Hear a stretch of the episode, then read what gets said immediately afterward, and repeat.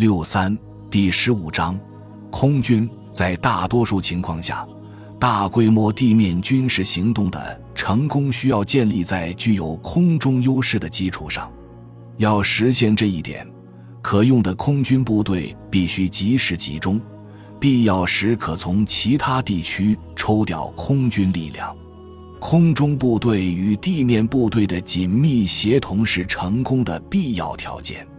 在大多数情况下，这种协同应由总指挥官负责。获得专用空中力量支援的部队将在地面作战行动中实现最高效率。不过，获得支援的部队的指挥官和参谋人员必须通晓飞机的类型和性能，以及机组人员的能力。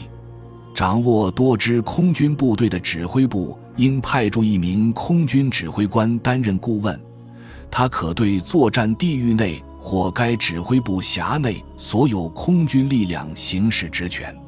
空军部队的部署和行动取决于天气状况，天气预报勤务可提供重要的策划信息。雾、大雨、冰雹、降雪、低云和阴云密布的天空状况都将对空中行动造成严重限制，特别是在山区。风会对飞机的速度造成影响，而如何利用风力则是远程飞行的一个重要因素。直射的阳光会降低空中能见度，特别是在望向太阳时。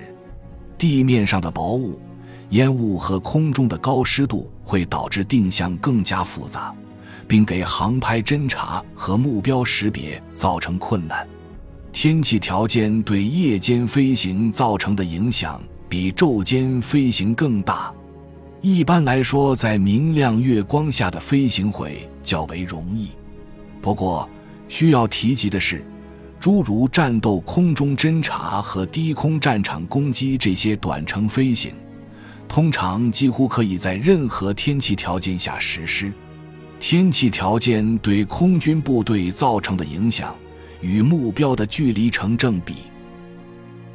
感谢您的收听，本集已经播讲完毕，喜欢请订阅专辑，关注主播，主页更多精彩内容等着你。